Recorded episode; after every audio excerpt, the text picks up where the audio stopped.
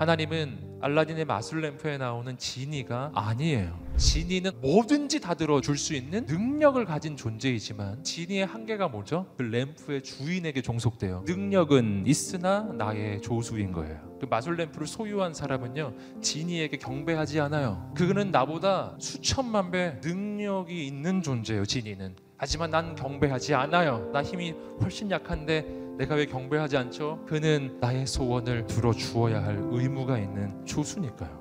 여러분 그런데 하나님과 나 사이의 관계가 그렇게 될 수 있다는 거예요. 하나님이 내가 말한 대로 해줘야 되는 거예요. 그분에게 온전한 경배를 할 리가 없는 거죠. 여러분 여기서 주인이 누구인가요? 하나님이 아니라 나라는 것입니다. 내가 뜻하는 대로 그냥 하나님이 움직일 거라고 생각하는 거예요. 하나님은 전능한 조수가 아니에요. 그분은 전능하신 온 우주의 주인이십니다. 여러분 이 믿음이에요. 그렇게 내 영적 체질이 하나님을 대하는 나의 방식이 바뀌어야 해요. 흔히 하는 얘기 있잖아요.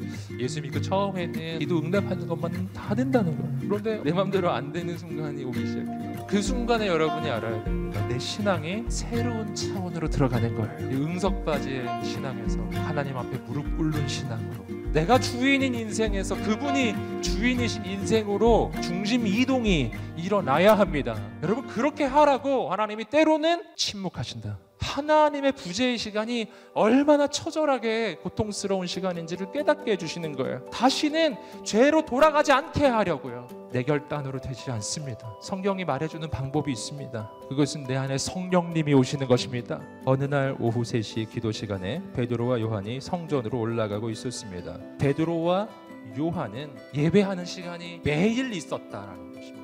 바로 이어지는 구절이 나면서부터 걷지 못했던 사람이 베드로와 요한을 만나서 일어나 걷게 되는 장면이 있어요. 베드로와 요한이 담대하게 이야기해요. 내게는 은과 금이 없지만 그러나 내가 내게 있는 것으로 내게 주노니 곧 나사렛 예수 그리스도의 이름으로 일어나 걸으라. 여러분 내게 예수님이 있다는 걸 이들이 어떻게 알게 됐을까요? 예배하니까요.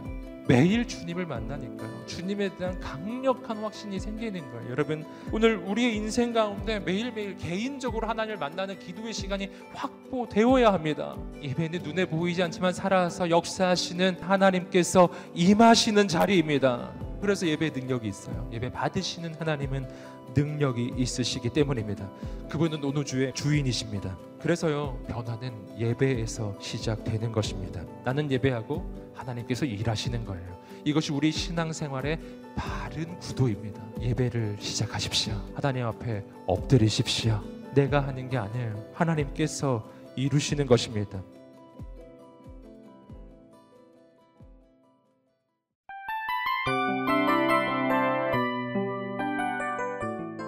이 프로그램은 청취자 여러분의 소중한 후원으로 제작됩니다.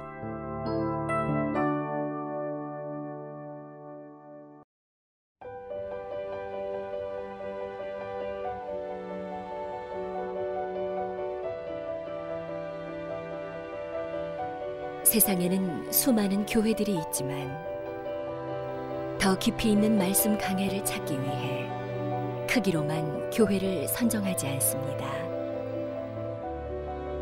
보다 좋은 영적 콘텐츠를 더 많이 나누기 위해 방송비를 받지 않습니다.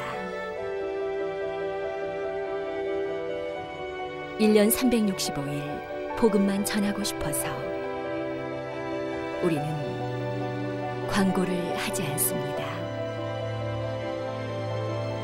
온누리의 복음을 땅끝까지 CGN TV와 함께 땅끝 성교사가 되주세요